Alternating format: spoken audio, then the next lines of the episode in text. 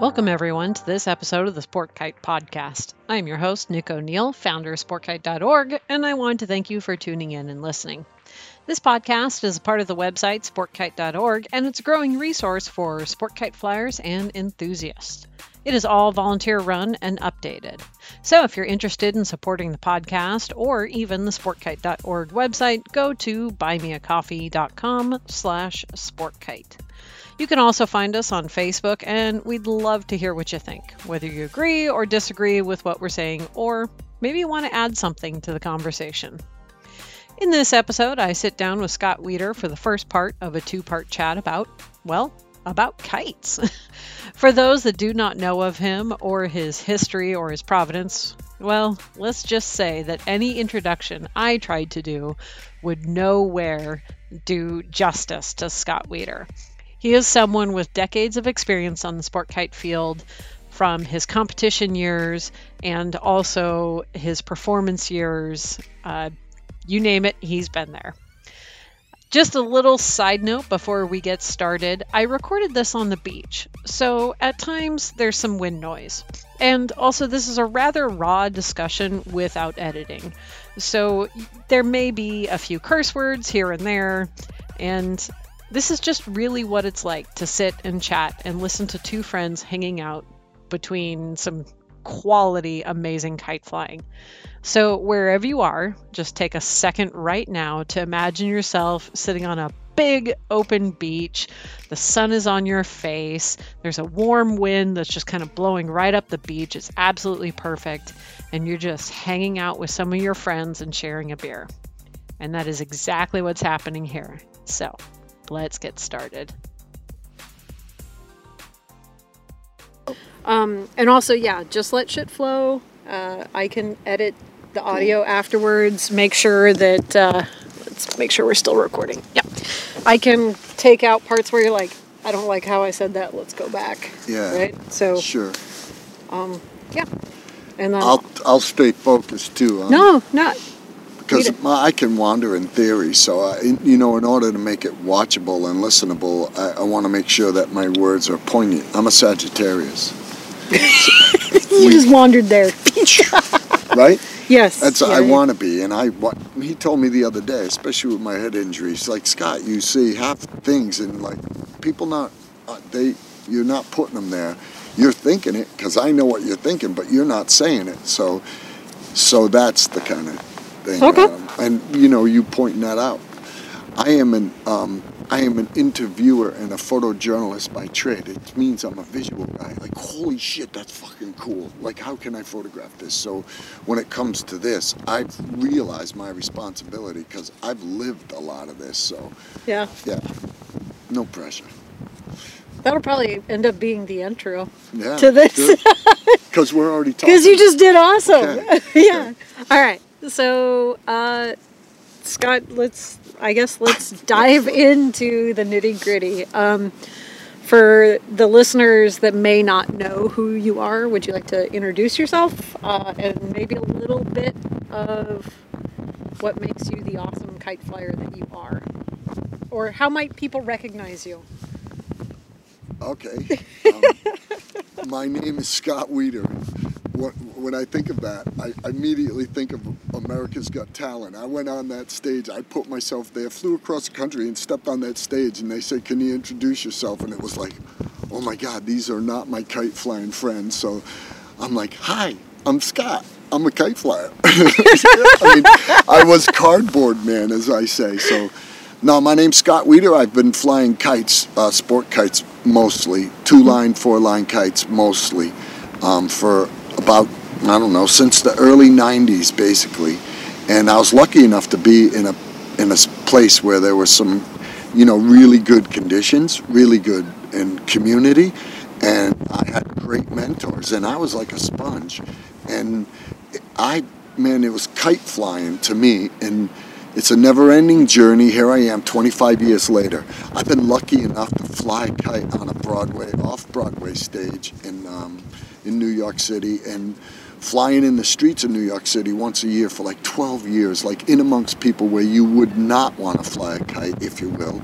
So, mm-hmm. I mean, learning how to learning how to tame a bird in natural environment is a never-ending quest. You can find a connection, but every wind, every place, every it's so different and there's so many options out there these days than there was our history's short so i was Yeah. lucky enough to witness a lot of it at the beginning uh, sport kite flying so So i've been around a long time with a big passion for it and um, yeah here i sit um, on the that's me. beach, hanging out, that's me talking about sport kites. So, kind of uh, in the very beginning of your your kite flying arc or your career, you were a, a pretty intense competitor. So, uh, some of our our shall we say more experienced or uh, older kite flyers that have been around would probably know you starting in the competition phase. Uh, some of the newer folks or people that never competed might know you from you're very popular for for flying with a, a quad kite with a ribbon uh, in short spaces, indoors, and really like connecting with people. Like you said, America's Got Talent there, right and yeah, you've done. You do productions. You've worked with Disney. You've worked with, like you said, Broadway, heather henson Heather Henson. Yeah, so. Yeah. So there's kind of you've hit every major kind of critical point that a that a sport kite flyer can hit. Wow. I, I, it's amazing because I've always felt from the very beginning that this is the kind of thing that could be applied in places that we can't even imagine. And so mm-hmm. throughout my life, I've I look at it as I've made myself vulnerable enough to go give it a shot and see what it is. And as like I have a saying, nobody lost an eye today. We did pretty good. So um, Yeah. yeah, that kind of journey has put me uh, amazing in so many different places around the world culturally. It's a small world, this globe, and I've been lucky enough through kites exclusively to kind of share that. So it's amazing. Um, I think the kites are a tool to being a human and being vulnerable to to to all that kite flying is. It's just a microcosm of what life offers, and and that that's the biggest thing. Yeah, kites are unbelievable. So. And they've they've been pretty much a part of your life Oh, a huge part, and and I for for the bulk of your life. They've been a part well, of your life, you or know, almost uh, um, you know half of my life. And there was a time when I couldn't do a whole lot physically, but it was what carried me through spiritually and mentally. So like mentally flying and mentally what what the what I wanted to do with kites. What mentally when I was on my back as a young, strong male individual, Mm-hmm. kites carried me through. Yeah. which it kind of reminds me of uh, uh, a part of your story that we've discussed. We're we're friends. We've known each other for ten plus years. Um, but part of your story that has always been interesting to me is that, it, in my opinion, you're one of the most accomplished sport kite flyers that's out there. You you are one of the top competitors. I've heard multiple other people talk about how you were a hard ass when it came to mm-hmm. competition. You were super skilled. You were also very dedicated to the craft and like don't approach Scott Weider when he's about to go in for competition because he is in the I am going to slaughter all of you kind of mindset, Yeah. right? Like I'm Well, going to win this competition Yeah. um, which is so funny to me because it's it's not it's not the Scott I know, Right, right? right. Uh, the Scott I know is the performance Scott, the the one who really touches and, and reaches out and makes those connections with people. yeah. Um, But I, I digress. What I'm I guess what I'm getting at is that part of your story uh, that has always kind of interested me is that for how accomplished you are, there has been quite a few times in your life where you have been a beginner again. You've you've gotten Yeah. you've had to go through the relearning process when it comes to kite flying, and uh, did that Yeah, very, huge. how, how did that work for you? I guess I, I, I, w- I would want you to tell the story. of- so hit, this is classic, if I may. oh yes, so you mentioned competition. What competition was, uh, my introduction to sport kite was I went to Wildwood and saw, after being prompted that this happens 400 miles from my home, you got to go on Memorial Day and watch this. And I did, and it was like amazing to me. Um, so I was a hard ass. I loved the other people, but I wanted to be worthy of being there. And Yeah. there was a format to where you could learn sport kites and learn at a super proficient level because there was 20 guys right there doing the same thing and they were all in that boat of learning. So I wanted to honor the craft and become Yes, good at it. yeah. I I was I wasn't you know I, I guess I consider myself a poor loser, but um, I put a pressure on myself to do to be proficient. I think it's less a poor loser and more a committed winner. Well, that's it. I was committed to being the best I could, Yeah. and and and and really, some of the competitors, um, when it came down to it, I don't. I I bet you'd be hard pressed to find one to say that I was a jerk to them when it came to their stuff. Yes, because true. I promoted them and made some good Yes. friends in the pit when they were sweating bullets under their own. My good friend Terry Murray, God rest his soul. I think of him and I met him in the pit. It was his first competition. He had this beautiful kite and he had a camera. So I took a picture of him with that kite in that moment when we were in the pit. It was both of our kind of first competitions, but and he was as intense as anything as a soul flyer, and I was as intense as anything in my own thing. But what Yeah. we shared together was that say you say competition. That was competition to me. We had a format and let the scores be what they are. But the things you learn there and you take away is what what sport kites were to me at the time. That's missing now. I wish people could see that without the competition and that kind of negativity of it.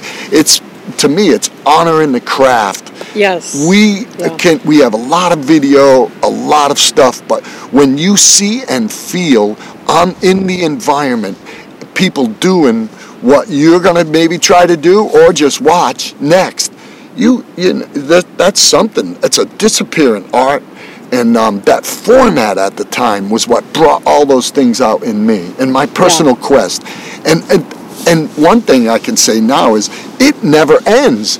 And so learning a specific kite in a specific condition will humble you.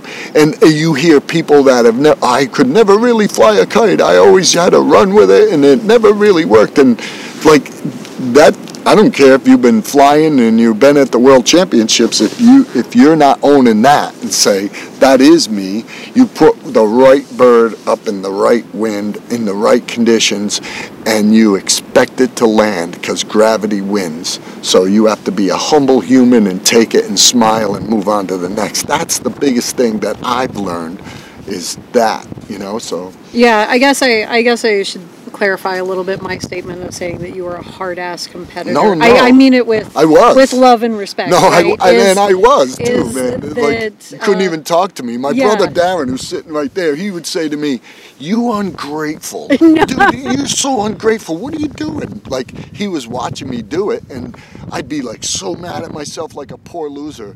And he knew me as a kid, and um, so as that poor loser, he's like, "Dude, what are you doing?" You know. And so, well, I came in second place. So, and he said, "Yeah, that was pretty good." So, just I, I guess the impression I got from some of those stories was that uh, when you would show up to the kite field, right, and say you got that second place, you looked at who got first place, and he had put in 20 hours every week for the last five weeks, and you said, well, fuck that. I'm going to put in 22 hours every week for the next five weeks so I can Yeah. beat you, right? So it's it's a Yeah, and you know what? No, it's, so it- I it's a very committed I hard ass. Well, you Yeah. know what? You say it like that. That really wasn't how it was for me. Okay. What I did was want to put something out there that I did. So I flew against Lam. Lam flew so perfectly perfect. I wasn't going to try to fly perfectly perfect. I was going to try to fly with some pizzazz. That Okay. So I had to be different because if I compared what I was doing to him, forget it. so Lam adjusted the things he did in competing against everybody. Lam is still on that quest, and it's not so much a competition, but he's on that quest to do the next thing. Okay. And he's still doing it all these years later. But at the time for me, I I wanted to interpret the music. So I had this music and but I did what I wanted to do And Axel in my first competition and and the judges said, "But you dragged your tip on the ground." I said, "Yeah, I did it twice. I meant you meant to do that?" And it's like, "Oh, well, we had to put a deduction." So it was pres learning how to present in those 2 minutes in that one moment how to present and just Yep. keep it simple and you should have the discipline to do the things to make the judges just not give you a deduction. That's what that was the idea. It's like no it's kite flying. There's a gravity wins. So the minimal conductions uh, deductions and to make it look good Intentional too. Yes, and, Yeah. and and you don't get a refly. You do Yeah. it now in whatever the conditions are. I've prided myself in my seven years of hard competition that I never once disqualified, never once, and I, um, We're, like, we're laughing because your brother DQ'd. yeah, and he's Yeah. he's smiling and, and I- raising a glass to us because we we were just talking about this. yeah, and my whole earlier. thing was field presence. I think I've DQ'd in a single line indoor competition. Yes. So so for nine years I had a novice. uh, We had a novice. Uh, uh, Steve Santos started it, but it turned into for me it was how to teach people not how to fly a kite, but how to act in the tape. So what to be ready for. So the rules were the rules. The grassroots events like changed the rules, so they were finding the rules. So some of the rules didn't apply to the next thing. So if you knew what your parameters were as a kite flyer, you could own that space and um, field presence. And so I tried to give my brother the best possible chance he could. and uh, he was using some really light equipment, and he was just like, "Wow, this kite's like f- going really fast.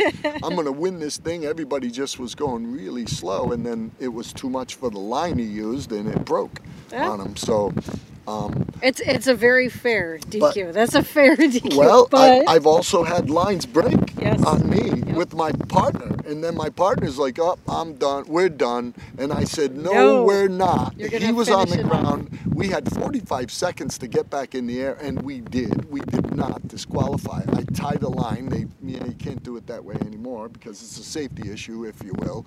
They changed that, but at the time, I was up in 45 seconds. They, we, we didn't have a really good score, but we had a score, and that to me was what performance is. You, Yeah.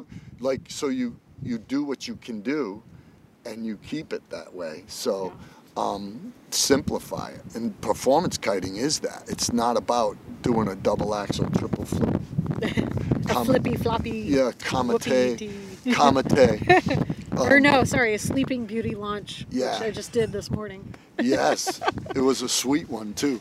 But so Yeah, we, we kind of we kind of took a hard right yeah, I, and, and I talked- do that Uh, often. no, no, no, and actually, I think it's it's it's something that's very important, right, to talk about. Well, I think it's relative to the topic, and, and so for me, the physicality, and I think that's what you're trying to get at. Mm-hmm. Yeah, So yeah. okay, physically for me, so I, I had back surgery electively in 1998, and that year I was actually invited. I, I did the competitions because I was doing the competitions. I I didn't have the money, but I flew west for serious competitions, and it, I was my competitor. I never, I always felt like I was going to school, but I wanted to be out there seeing what was going on. And I had a back problem. I, I, um, I knew I couldn't do the construction and the things that I want to do, and my kite mentor helped me get diagnosed. I had like I needed. I was bone on bone on my spine. It's like mm. painful to even walk, and so I was supposed to be this young, strong competitor, right? so I said, "Please get me the surgery. Hopefully, it'll help me." And then I got an invite to France as an individual, like in the only ever, and you know, correct me if I'm wrong here, anybody. I, I want to hear this. But it was the only individual world quadline competition that ever happened. And what, what, what it was was the, the, the team world championships mm-hmm. wanted to grow it. So they figured if they had an individual flying a dual line after watching the teams, it would be kind of anticlimactic. So they brought in the quad line flyers, try to bring in a different juice. And that particular year, I happened to be sitting up in the ranks when they called it. It was not like they're going to prepare for it and do it. And Yeah. So I was lucky enough, and I was going for surgery. And I said, you know what? I've been going to school. I qualified because I went to those grassroots events making myself vulnerable learning. I didn't claim to be the champion. I wanted to know the craft. So I said, I'm going there to experience that, regardless. and I was lucky enough to do that. Right after that, the 1998 Nationals was held just up the beach from where we're sitting now, which is a whole world away from my world at the time, 3,000 miles. 3,000 miles away. I came out here right before my surgery, and I, I was I was like I was hurting. I only saved myself for competition because I couldn't be on the beach flying all throughout it, and I was trying to uphold my um, competition Yeah. status, if Yeah. you will. Um, while going in for spinal fusion on two levels because because I have to, not because of a car accident, just because the, my degenerative arthritic spine, Yeah. you know, serious bone on bone. So that trip for me and the trip to France was just before my surgery, and I wanted to get back on my feet after that. And so I never achieved the hard ass competitor. I never even came close to the things I wanted to do. And it was that physically. All while I got to earn a living too. Uh, well, so yeah, yeah. I can't do the career that I know since I'm a kid. Now I got to find something else. Yes. So my whole career was um, up and uh, you know in the air, if you will. I never dreamed, but I ended up here. We are 20 years later. 30 years later, uh, I was an award-winning photographer and worked for a daily newspaper and had that had that um, experience. And so I was wicked competitive with myself with that as well. So it was getting up every day, the work ethic of a construction worker, and then trying to let myself be an artist. What kiting is, It's like just just trying to express myself and not worrying about like the the stuff, man. It's been that journey, and it hasn't ended. Physically, I never felt uh, where I wanted to be, no matter how much I practiced. I knew I wanted to park my car in the middle of a field and fly. We didn't have all the kites we have today. The technology's phenomenal. But I spent my time with my $100 kite, Yeah. and I learned that kite. I lusted after kites, but I didn't because I didn't have them. I wanted to fly what I had. So give me a rag, and I'm gonna have some fun with it. You know. So So after after your spinal surgery, yeah. Um, like was it very easy to just get back in No. to the flying level that you were at, Oh, not. I never. or did you kind of have I've ever- to relearn how to fly? Well, I'm still relearning that and still recovering from that. I'm getting older too, so um, at the time where I felt connected to the kite, man, I'm still searching for that connection. And the longer the line, the you know, the further out you are to be connected. And Yeah. I work towards that connection to the line and the kite and the elements. And then I've been forever chasing it, and I was chasing it there. And it's kind of frustrating to be a young, strong individual and not be able to do what you know you you know can be You're there. In other words, of, I've yeah. touched it, and- Yeah. but never really got to to know? fully Yeah. fully feel it. Um, I know in a, a previous chat, um, I said that, or we were talking about recovery after injury and like reconnecting and, and trying Right. to to find our path. And I said, you know, one of the things that's that's difficult is that you have that ghost of a memory of what it was and how Oh. easy the connection was and what what it feels like and it's it's different when you're a beginner and you've never experienced that right because you're kind of open right. to however the thing is going to play out. But Right. if you've had it, lost it, and you're trying to regain it, you know where it should go. So you're like, why why aren't the same footsteps working? And it's like, well, you have to you have to change your mindset back to being a beginner That's right. and just being like, I'm going to let this play out Instead of walking away and saying, Yeah. ah, you know, 'cause I- instead of trying to find the same footsteps and follow that path. Yeah. You're blazing a whole new path. And it may end up completely different, and, and that reconnection is completely different. It is, and every day, and I've been flying a dual line. It's been like three or four years, I, I, I wanted, I, I'll go right back to what you said. I want to fly the dual line more. So um, I stopped flying it. That was the first one I stopped flying. Then the quad was easier for me to fly, so I spent a lot of time with it. Then there was a time after that with accidents and stuff that I didn't even have the physicality to fly my quad line under any circumstances. And I went indoor and just spent time with myself. And that's where my indoor stuff comes from is I wanted to be able to stand there without shaking. Yeah. And so I wanted to get to feel my kite, and that was my Tai Chi or whatever, my stretch, my um, my zone, if you will, and my physicality was that I could move and still keep my eyes and brains focused on something else. So walking and talking at the same time, basically. And that's where, like, you know, I spent a lot of time doing that. I, Yeah. I spent a lot of time with my indoor kite to get my own connection back, not to fly in front of people because I don't. I'm not comfortable flying in front. If I know the grand irony is that you're an amazing performer and you are so incredibly shy when it actually comes to talking to people. Oh, I get nervous, gotta pee, and I don't want to fly in front I- of anybody know- for that reason. I know quite a few folks like that um, Yeah. that are that are professional flyers. They're like, just have me walk on stage and I walk off stage. I Yeah. don't I don't want I want the people to watch me, but I don't want to I don't want to interact with the people because it's scary. And it's like You the hardest the hardest part's over. The hardest part's the performing. Well, yeah. It's not the interacting. Mm. but I I, I, well, I look at it as a responsibility too, right? And I'm, Yeah. I'm just, I'm just a guy that want, wants to get that stuff. And some of the things that I get through kiting, I, it's like it don't even matter in real Yeah. life. And if I look at some people and tell them that's where it comes from, they just like, I don't get it. So, it, it is about searching your soul, accepting yourself as you are, and even if you feel compromised, because we all are shooting for the moon, if you will. Yeah. And so we all want to be that. And I, it's a responsibility to fly in front of somebody. I, I just have my version of it. And, and, um, it- Yes. and I feel like a beginner every time. All right, everyone. Thank you for listening to this first part of the two part conversation with Scott Weider. We'll have that next uh, half coming up next week. So, you know, stay tuned. You can you can get all the good quality stuff.